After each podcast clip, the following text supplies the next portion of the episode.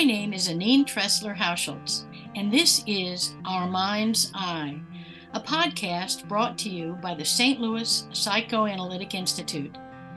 The mission of the Institute is to advance psychoanalysis and psychoanalytic thought through training, treatment, education, and research to benefit the mental health of our diverse community. Joining me today is Dr. Stuart Ozar, a psychiatrist in private practice in the St. Louis area. Dr. Ozar also serves as the medical director for the Institute's Schiele Clinic. The clinic is a sliding scale fee clinic based in St. Louis. Also joining us today is Lynn Wolfe, a provisionally licensed counselor who is completing her practicum program in June of this year.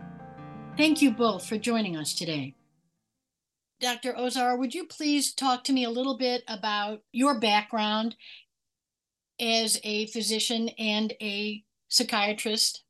Gladly. Yeah, I came to uh, the psychiatric residency in at St. Louis University back in the uh, early 80s to train there primarily because uh, of the institutions here in the city. St. Louis University was very psychodynamically focused. Almost all of our teachers were psychoanalysts from the St. Louis Psychoanalytic Institute. Uh, they were great teachers and inspiring, and uh, that was the direction that I knew I had wanted to uh, go into in terms of the way I wanted to be a psychiatrist. Back then, it was the beginning of the of the movement where psychiatrists did less and less talking to patients and more and more just prescribing medication.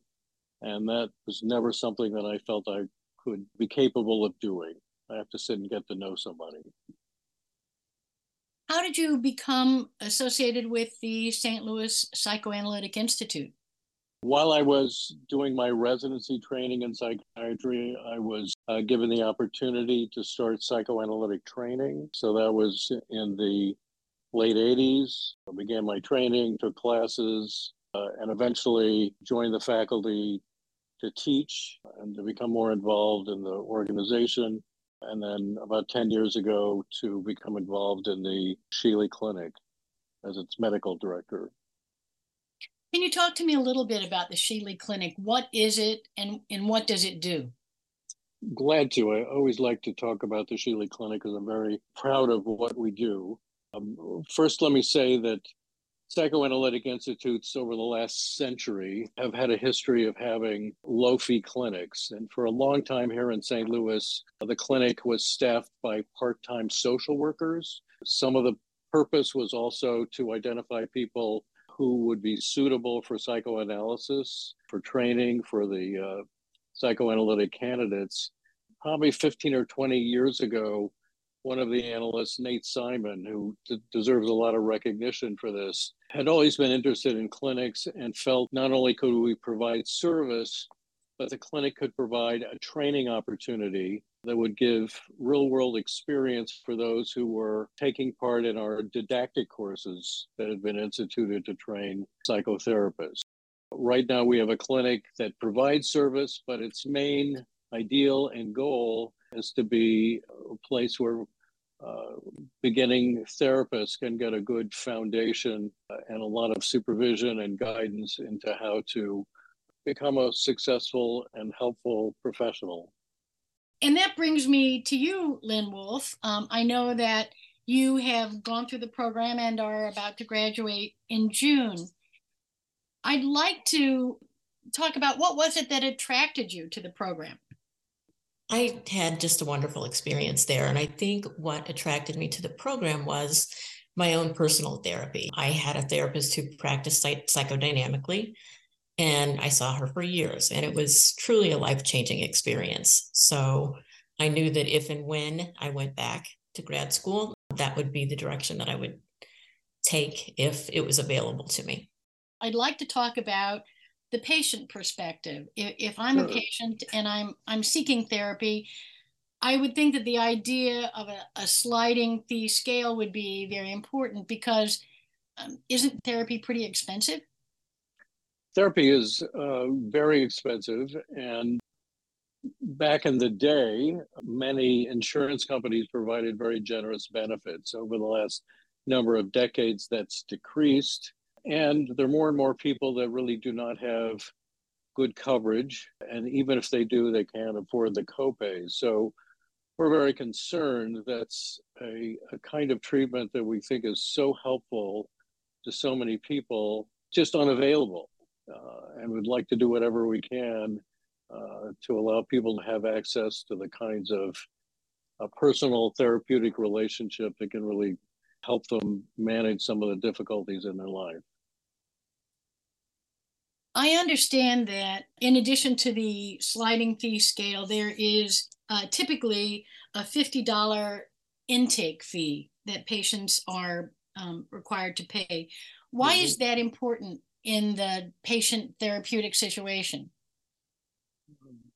Well, several considerations. To begin a psychotherapeutic relationship is a, a, really significant commitment on the part of both the therapist and the patient. And to be able to pay something or to be able to be someone who contributes or takes, has some sort of skin in the game, so to speak, does it's an indication initially of some seriousness that someone isn't just sort of toying with the idea but in not a, a, very serious way, or that they're hoping maybe a magical wish that they can go in and somebody can just fix them, as opposed to a relationship that is going to involve work from both parties and some collaboration. The fact is that there are some people for whom that $50 is a burden. We rarely waive it, but we're very flexible in terms of how we allow someone to pay that off if that indeed becomes a barrier to their being able to have access to quality treatment and they're really serious about wanting to follow up. When you talk about the patients who come to the clinic, what is there a, a I don't know, a typical set of problems that you might encounter, or is there a, a general presentation? that patients come with, or is it a crisis situation? Presentations vary. As a clinic, we're honestly not set up to have the manpower to handle people in crisis. We often need short term interventions and someone who, who's very available. So, those people, we do our best to help them identify the kinds of resources in the community. Sometimes it's an emergency room, sometimes it's other kinds of providers that can help them out in, in multiple ways. But we are not able to provide that ourselves. Uh, there are those people, though, who, and it's the kind of person who often has been uh, struggling themselves with a range of problems, anxieties, behaviors uh, that don't make sense to them, patterns that lead to difficulties in life or jobs or difficulties succeeding at school, often with a lot of pain uh, and distress, tried to help themselves, but uh, have have the courage because it does take a lot of courage actually to say I need help from another human being. Uh, so at that point, usually people screw up their courage and say, "Okay, I'm going to make a call." That's difficult to do but that's the, the segment of the population that really feels like okay maybe another person is out there and i can have some hope that somebody can listen to me and have something to say about my life that i just can't figure out myself which brings me to the question of, of terminology we have so many terms that float around psychiatry psychoanalysis psychodynamic therapy mm-hmm. I know these are all very complex approaches, but can you please give for the audience a thumbnail of, of what each of those terms means? Okay. So, people who are suffering, there are a variety of professions who have their own set of courses and training uh, to provide help. Psychiatrists are physicians, they're trained mostly to understand the mind and the brain and the body to provide medications. At least this these days, most of the training is focused on medications, and often for some people who are uh, very seriously ill and for whom actual psychotherapy in terms of a talk therapy of understanding themselves may or may not be so helpful. They may need support, someone who understands human beings, uh, but they need a, a broader range of services. There are a number of psychiatrists who do additional training, like myself, who want to specialize in doing talking therapies, either psychotherapy or psychoanalysis. There are other professions, social work, there are master's programs for professional counselors, as well as PhD or PsyD, advanced doctoral degrees, to provide a lot of other kinds of background and skills, some of which includes clinical work, how to actually work with patients as opposed to just working with societal issues or agencies uh, or working with diagnostic things. So there's a variety of backgrounds. And then there's a variety of different approaches, hundreds of different things that we talk about as talking therapies where two people meet, but they vary in terms of the level of training and their focus on symptoms, for example, and wanting to provide techniques or guidance and advice versus what we talk about in quote psychodynamic or psychoanalytic therapies uh, that are built on uh, a long tradition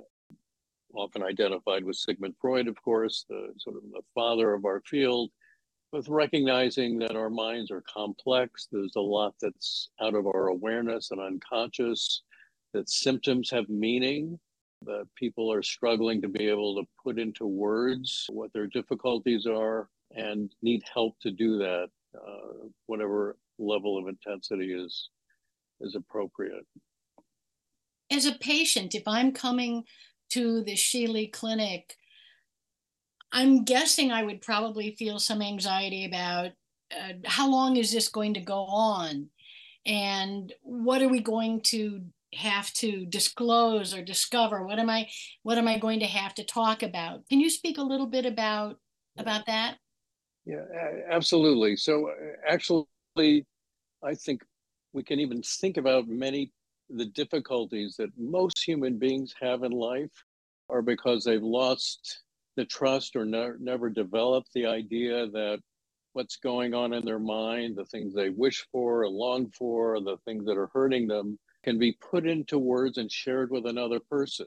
Uh, it's something we long for. We long for connection. We wish we could get it from parents that they'd always read our minds and know what's going on, which never really happens, but that we end up with a lot in ourselves that if we're fortunate, we find partners or friends that we could share many things, but there's always some boundary, some privacy that we don't share with others. And we've come to learn that there's also a lot we don't share with ourselves. So almost everyone, I would say, comes to the clinic with a lot of anxiety about revealing themselves and showing some uh, what really is a, a, kind of intimacy and conversation that is so very difficult uh, for most people. So that's really what a lot of the work of therapy is, is to reassure someone or help them understand what their reluctance is uh, to be able to let someone else know what they're thinking and feeling, to know them and recognize that in fact there are people who can get to know them and won't use that information to hurt them or exploit them or to act as if they have all the answers, but in fact will want to listen and provide at least another point of view or perspective on what things might mean. It sounds as though what you're talking about is someone who has very specific education and insight serving as your advocate when you come in and have, as you said, something is going on in my life. Maybe I'm in pain, maybe I'm sad. Yeah and and i need someone to listen but not just listen as a friend would but someone who yeah. is trained very specifically to to know what i'm to to see beyond it. Yes. Yeah and and i would say that that's at least in the beginning phases of a relationship and what in, in fact is is quite healing for most people is just to know there is someone actually who's willing to sit and listen and sort of be with me and it's one of the things that um, I emphasize to therapists in training who are really can be quite worried if they haven't had a lot of academic work or if they don't know all the lingo or special techniques, all of which ultimately become important to be able to know best how to listen and understand what's going on. But so much of what's healing is being someone who can be genuine and really have the another person, the patient's interest in mind, uh, and helps someone calm someone's fears. And often for the people who come in to us, we're the first people who've ever really want to want to listen and pay attention and not get angry or upset or defensive or judgmental. And that's a huge relief to most human beings. Dr. Ozar, I know that in the Schiele Clinic, the early career therapists are providing the services in the clinic. And can you talk a little bit about what that supervision process is? I I would think as a patient, I would want to know that someone isn't quote unquote learning while they're helping me or mm-hmm. learning on me. Can you speak sure. to what that supervision is? Absolutely. So, for someone who has experiences listening to someone come in and try to talk about their experiences uh, and their feelings and their pain, for someone new, uh, there's a lot to hear. Maybe in the same way that when you first hear a symphony, you may say, "Oh, that's nice," and you enjoy it and it's pleasurable, but you don't know all the details. You don't, you can't really talk about why it's structured so way, why this instrument plays that beat and how it fits in with other instruments. So it's very helpful to have someone who's very experienced who can listen to reports of actual interactions and help someone learn to sort of tune in their ear, really, to know how to listen. And also, and this is really important part of the kind of work we do, we bring our own personalities to this work. Uh, so we have to know ourselves as much as that's possible, and that's really a never-ending process. And we have to be able to know about our own blind spots or the things that make us uncomfortable. And supervisors can often point out areas that we we seem to be blind to or uncomfortable with, uh, not necessarily to fix them. That's the work that all good therapists have to do in their own therapies and their own introspection and so on, but they provide that. I think one of the benefits of our particular clinic is our collection of really well trained and experienced supervisors who are really eager to teach and, and support. I'm going to add one more thing because that individual relationship is really important, but I think there's other kinds of supervisions. We meet weekly as a group uh, to talk about cases. We really work hard to foster in that group uh, adequate safety so people can feel like they could allow their own thoughts to emerge, whatever they may be, which is really how our minds work, how we learn about ourselves to be able to talk about their responses to clinical material they hear, share with each other. So the it's not just the individual supervision. I'm wanting to suggest that the group becomes a sort of collaborative team that support one another. There's a lot of peer support that also allows people to gain some confidence that actually they can use their own tools and thoughts and find out they actually know a lot more than they may think they know when they can trust their own own experiences and emotional responses yeah that's a really wonderful experience each week and it also teaches you that you may not have the same thoughts as other, other people in the group but it's not necessarily wrong you know that there are multiple ways of viewing a situation so and it's it's truly collaborative and competence building I'm still provisionally licensed for another year and a half, working for my towards my licensure hours. But yes, private practice has always been my ultimate goal, and I feel like I am have been more than adequately prepared from my time at the clinic. For example, um, working the intake line taught me how to ask the right screening questions when patients call, setting fees and doing the billing. You know, money is a very difficult topic to talk about especially for new therapists. But over the past two years, you know, we I, I've learned specifically how to how not only to talk about it, but how to bring it into the session if there's if the patient's having a difficulty having problems paying or, or whatever you know, we make that part of our session together. So, and to be clear, we're interns, so we don't collect on our own personally, but we do the billing for the clinic. It just those types of things that I don't think I would learn anyplace else. But I, now, now I'm confident enough that I can go out and do these types of things that any private practitioner would most definitely have to do. So um, I, I, just feel like it's really been a wonderful way to prepare for going out in the in the in the world on my own. And in terms of the length of the relationship, you complete your training in June, and and then does training continue? What what is the process there, Lynn? Right. So I'm planning to go out and practice a little more independently. What that means is that I'm still provisionally licensed. So I will be working under my current supervisor's license number. And that is for a period of total two years. I have a year and a half left or in 3000 hours. In a way it's independent, but I still have the the support of my supervisor for the for my cases. And the Institute also, through the Schiele Clinic and through other programs in the Institute, provides ongoing education for professionals, correct? Correct. Mm-hmm.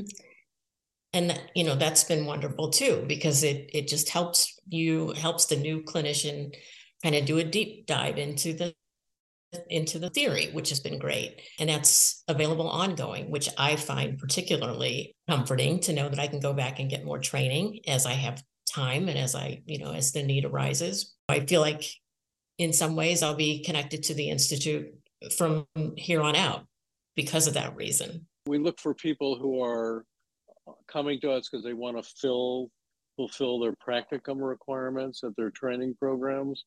But people also come to us who are looking for licensure hours and again are in the early uh, stages of their career building and want the kind of support and supervision that we provide that it's hard to get other places. I think over the years there also have been others who've come to us who have been out in the field and recognize that they could broaden their skills uh, if they had some of the uh, knowledge and training and access to the literature that uh, is part of the psychoanalytic tradition as you speak about the background of people who come to the program, what kind of prior education or life experience does the quote unquote typical candidate come yeah. with? Yeah, that's a interesting question that I think about a lot as, as we evaluate those people that do apply to our clinic and think about whether this will really be the best experience for them moving on. Certainly, it's essential that they have the the academic background that will allow them to get credentialed in their field as a social worker, as a licensed professional counselor, a PhD, or or an MD. But that's hardly sufficient. We look for qualities of capacity for their own introspection, some awareness that even that they to be able to do the kind of work they do that they recognize some of the motivations and their own personal experience. There actually aren't too many people who end up being good therapists who haven't recognized something that they needed to sort out. There were introspective sorts of people to begin with. Many of the people that do best and are really ready to do this kind of work are people who have gone into this field as a second career later in life or had some life ex- maturing kinds of uh, experiences, uh, which isn't to say that those who are younger in their 20s and so on, some of them are really remarkably uh, tuned into others and just have a natural ability to relate and a deep concern from other people and have been already been able to sort of make sense of their experience but it, uh, we do end up with quite a few people who are finding this field later later in life. Lynn, would you mind sharing what your own background is and what really drove you to to seek this additional training? Sure. Um, for me, doing this was a lifelong calling. It's a dream of mine that I've had since undergrad, but life kind of got in the way. I didn't have the resources to really get a master's out of um, undergrad. And I just pursued a number of different avenues. I started in pharmaceutical sales right out of college. I did that for a while. Then family life became a priority, raised my kids, stayed home. Then I went back into the market, worked for hospice for a while, and that was rewarding.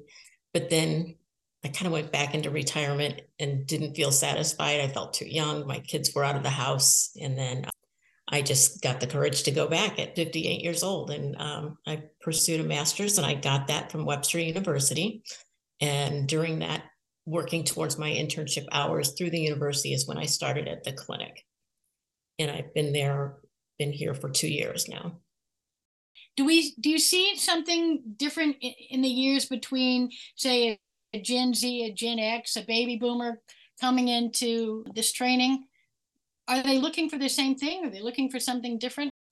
Yeah, I, I don't um, have a clear sense of that in terms of applications to the clinic. I, I do know that in my many decades in the field, there ha- clearly have been switches. So the institutes for a long time were mostly MDs, but we've broadened out variety of reasons to where analysts uh, more or, less often MDs and more often come from other fields, and that has changed the perspective. So uh, many of the folks that are coming in to train, either as psychotherapists or psychoanalysts, have backgrounds that have often led them to be much more interested in other community issues, larger social issues, broader perspectives beginning to see more diversity. I think there we have a ways to go to to convince the public that we're we're a, a, way of working and a way of relating that really is welcoming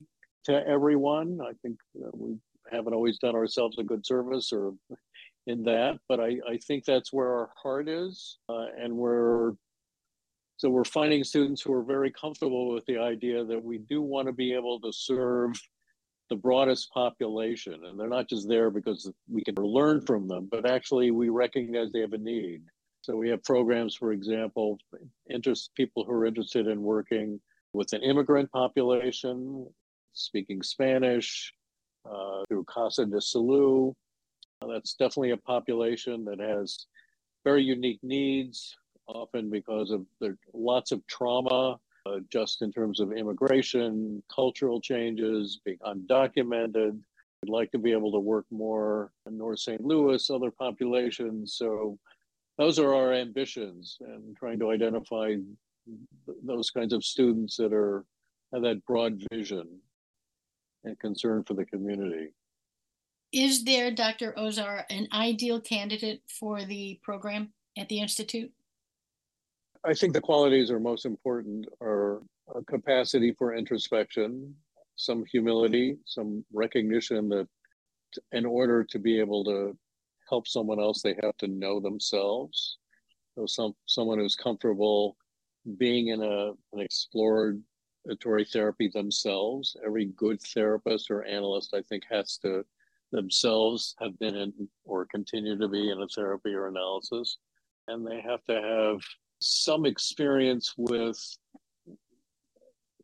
the difficulties in life and some of the extremes of what it, many people come to us have had some real trauma and you have to be able to live with that uh, not shy away from it or not avoid it. You have to feel like you've had enough experience knowing that difficult emotional experiences can be lived through if you have some help to put them in words and you're not alone with them uh, so there are certain qualities of the person, as well as just their ethic and commitment to think about others other than just themselves. Intelligence, capacity with language, all those things are certainly important because we're talking about ability to express inner feelings and to know how to help people put that into words. Therapy, psychotherapy is not just for the the privileged among yeah. us. It, it is for everyone who might be experiencing pain yeah. and, and want answers. Yeah, um, and I I think that's one of the big change the big shifts. That there's a more sort of a social consciousness and an ethic that's among the students that are that we're seeing. What led you, Dr. Ozar, to, to want to pursue psychiatry and psychodynamic theory? If I, had many hours, I would reveal all sorts of dynamics from my unconscious, which I'm not going to do. But like Lynn, I uh, had my own issues and sorting out my identity and going through life in the 60s and Vietnam and all war kinds of conflicts and drama and finding myself. And uh, psychotherapy was very helpful. I knew before college that I wanted to end up doing some sort of therapy. And Lynn, what was it specifically about this this approach that attracted you the most? I think just how it helped me, you know, it helped me understand myself better. And I wanted to provide that experience for others. You know, it just made me aware of what my struggles were or why my struggles were occurring and you know patterns that i would repeat and what you know what the reasons were and it just provided me an opportunity to hear my thoughts through another person. And you know that that's really wonderful. So i knew that i wanted to give back in that way. You know we hear commercials now about uh, apps where you can connect with a therapist. I know that certainly during COVID, there was the emergence and popularity of telemedicine. Are these are these modalities offered by the Schiele Clinic? And if I want to seek therapy, do I have to go in at a certain time or can I do it on the phone or by Zoom or what are the options? Well, certainly prior to COVID, our model was meet me in the office. uh, and it was in person sessions. And that was, was sort of a sacred kind of idea not to be violated in some way. COVID altered that, and we had to adapt and come to learn. And fortunate that we have developments in technology that we didn't always have and it turns out that it's worked very well. Uh, that for many people, they were able to get a very good quality experience.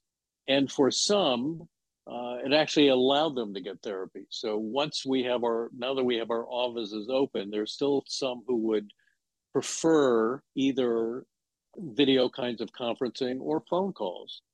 And that allows them they don't have to leave work so early, or if they have trouble with transportation, which is an issue for some of the populations we treat to have access to get around or take the time, or it's an extra expense. It has opened up the possibility uh, for people to get quality treatment, even if they can't be in person. Be in person still has its value, it has a different experience, uh, and you have a an office that has its own privacy and sanctity. When you're calling from home, you you may not, or at work, some people call from their car.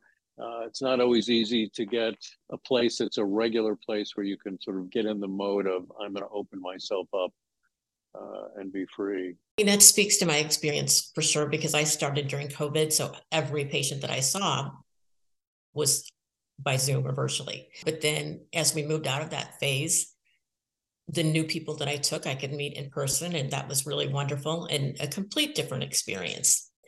Personally, I like in person better, but some of my existing patients didn't want to return in person. They wanted to, you know, stay virtual, and that was fine too.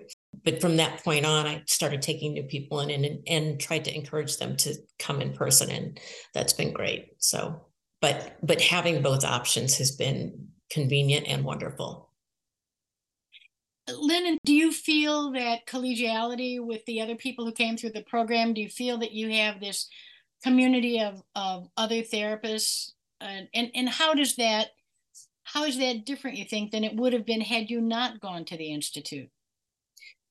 You know, I'm not sure what other programs offer, but I felt the support immediately from the others. And I can't say enough about how much, you know, how how that feels as a brand new therapist. You know, we we trained together, we were in the thick of it together, and we were able to rely on each other, ask each other questions, consult with each other. And, you know, it was just a really warm, wonderful experience. And Dr. Ozar, you had spoken about the fact that this is an ongoing, the desire is for an ongoing relationship mm-hmm. between the graduates and the Institute. Do you feel that the way the program is, is structured, it really fosters that kind of ongoing support and community? Yeah, I certainly like to think so. A number of the people that have started in the clinic have often continued in our uh, psychodynamic psychotherapy program. Now it's has a child and adolescent component, and a number of them have made the commitment to go into psychoanalytic training, uh, eventually even become some of the supervisors in our clinic. So they've sort of entered the pipeline uh, of training, and we encourage that. I want to, it's connected to that in terms of how we support both the therapist and the patient, because you can't really separate them. He would ask a question too about people wondering how long this is going to last. And uh, I think the, the issue really is, is people are worried it's going to take a long time, but they really don't want an intimate relation to have to end suddenly. That's often what happens in clinics. Somebody's there uh, for a short while, and then they know their their therapist or their doctor, if it's in a psychiatric residency, are going to move on, and that often can be disruptive. People get used to it, but that just means I'm going to protect myself. So we do try to preserve the relationship with the therapist if possible. So there are many people who come to our program to meet practicum requirements for their undergraduate program, but we allow them to continue when they're in the phase of where they're getting licensure hours so they can have a long-term relationship and if they then move out to the clinic of the clinic and often they're going knowing that they can get very good supervision and there's still the continued support, both educationally and in a supervisory way, their patients are free to follow them. So that there's been, if they're not ready to end the relationship, or that they feel they, there's more work to do, then that can be a relationship that doesn't have to be artificially interrupted. And it's a benefit for both the therapist learning experience, building their practice, uh, and certainly a benefit to those patients clients who come and can continue a, a relationship.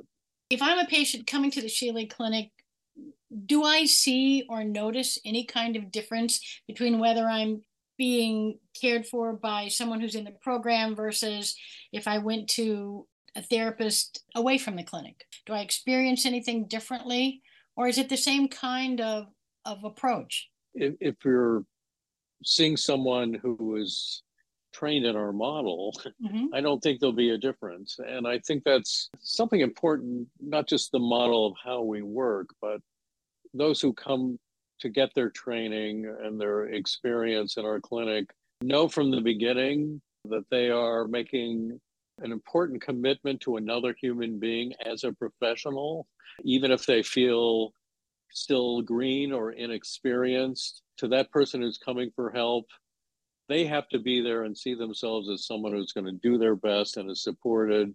And someone's really counting on them to provide sort of ethical and caring support. And in that regard i would hope that those who come to our clinic don't really see any difference. They find someone who really is ready to help them and it's going to have a very attentive and thoughtful ear lynn did you want to add anything to that? I i do believe that you know it would be a similar approach if if someone is practicing in our model.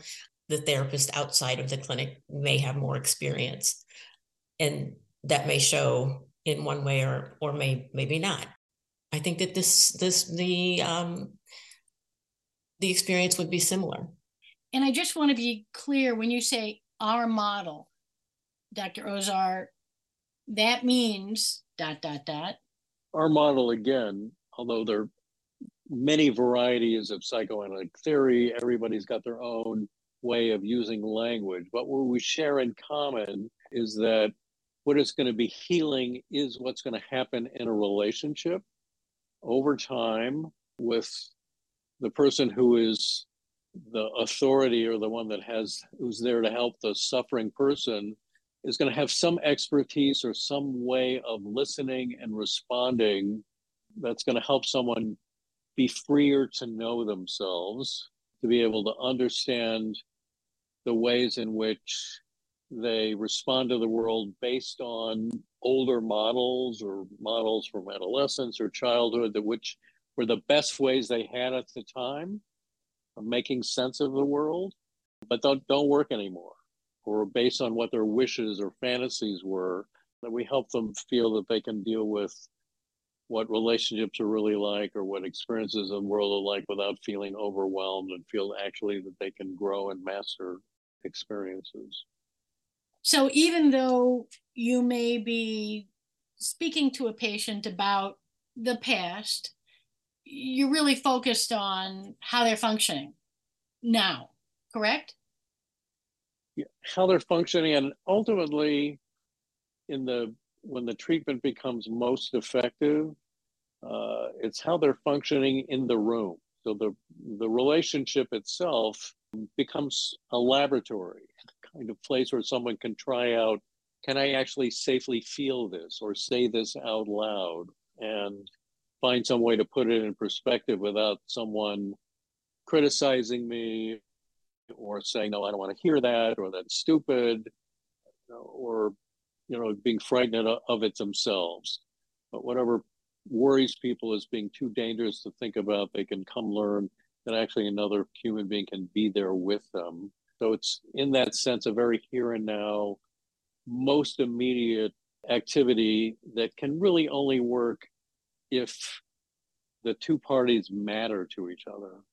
And that's one of the things that phone therapy or people that are more anonymous that just can't happen in the same way. Right. It it it is about trust. It's about building a relationship. Yes. And and what would happen in any of our life relationships except that this is with a person who has had very special training and insight mm-hmm. about in in order to help to, to be your advocate. And to help us recognize the ways we avoid certain feelings and thoughts and ideas because we've come to believe they're dangerous. Uh, but in fact, they're important parts of us, and we don't. We have to acknowledge them. Otherwise, they sort of fester and haunt us in ways that are not really manageable and productive. Or our efforts to avoid our feelings, we pay such a big price for making our, our world much smaller and narrower and limited take away our pleasure and creativity. I mean, again, and that's another another incident of where it happens organically. They just they feel it, you know, they feel the acceptance. They don't feel they're they're able to be vulnerable with us and it feels good to them. And that's why they come back. So it's about providing the space and the experience for the person to open up and and be vulnerable and be and still be accepted fully. And once we face those thoughts can the therapist handle it? Can they hold yeah. those thoughts for us? And so you're saying the therapist holds those thoughts for the patient? Can be there and experience the thoughts with them and just not reject them. Just just be accepting and and be in tandem during their experience which could be a complete opposite experience that they've had up to that point. You know, maybe they've been treated poorly for their thoughts. Um, and then here they have this open person ready to explore, you know, their deepest, darkest, darkest secrets. And, you know, that's, that's, I believe, is the most healing part of the relationship. I, I think I just like to share my subjective experience as an intern starting through the university and then working towards my licensure hours. I think from the very beginning, for me personally, it was a perfect balance of independence and support. And what I mean by that is, I think it was maybe the unspoken message that the whole team provided us was like, you can do this. Go get your patients, go figure out what your voice is as a therapist, go figure out who you are in the room with the patient. And they also gave us a space to make mistakes, but we always knew that we were supported fully. And I, I guess an analogy would be when your kids first learn to walk, you know, they're so independent and they're going and they're running and, and doing it, but yet that parent is always behind them, um, ready to catch them when they fall. And I think that that's exactly what the clinic provided me. They had the confidence in us before we even had it in ourselves. So, and that was, you know, that was really wonderful. Thank you for listening today to Our Mind's Eye, a podcast of the St. Louis Psychoanalytic Institute. To learn more about the Institute, whether as a patient of the Schiele Clinic or as a practicum student in the educational programs, you can visit us online at stlpi.org or you can call 314 361 7075.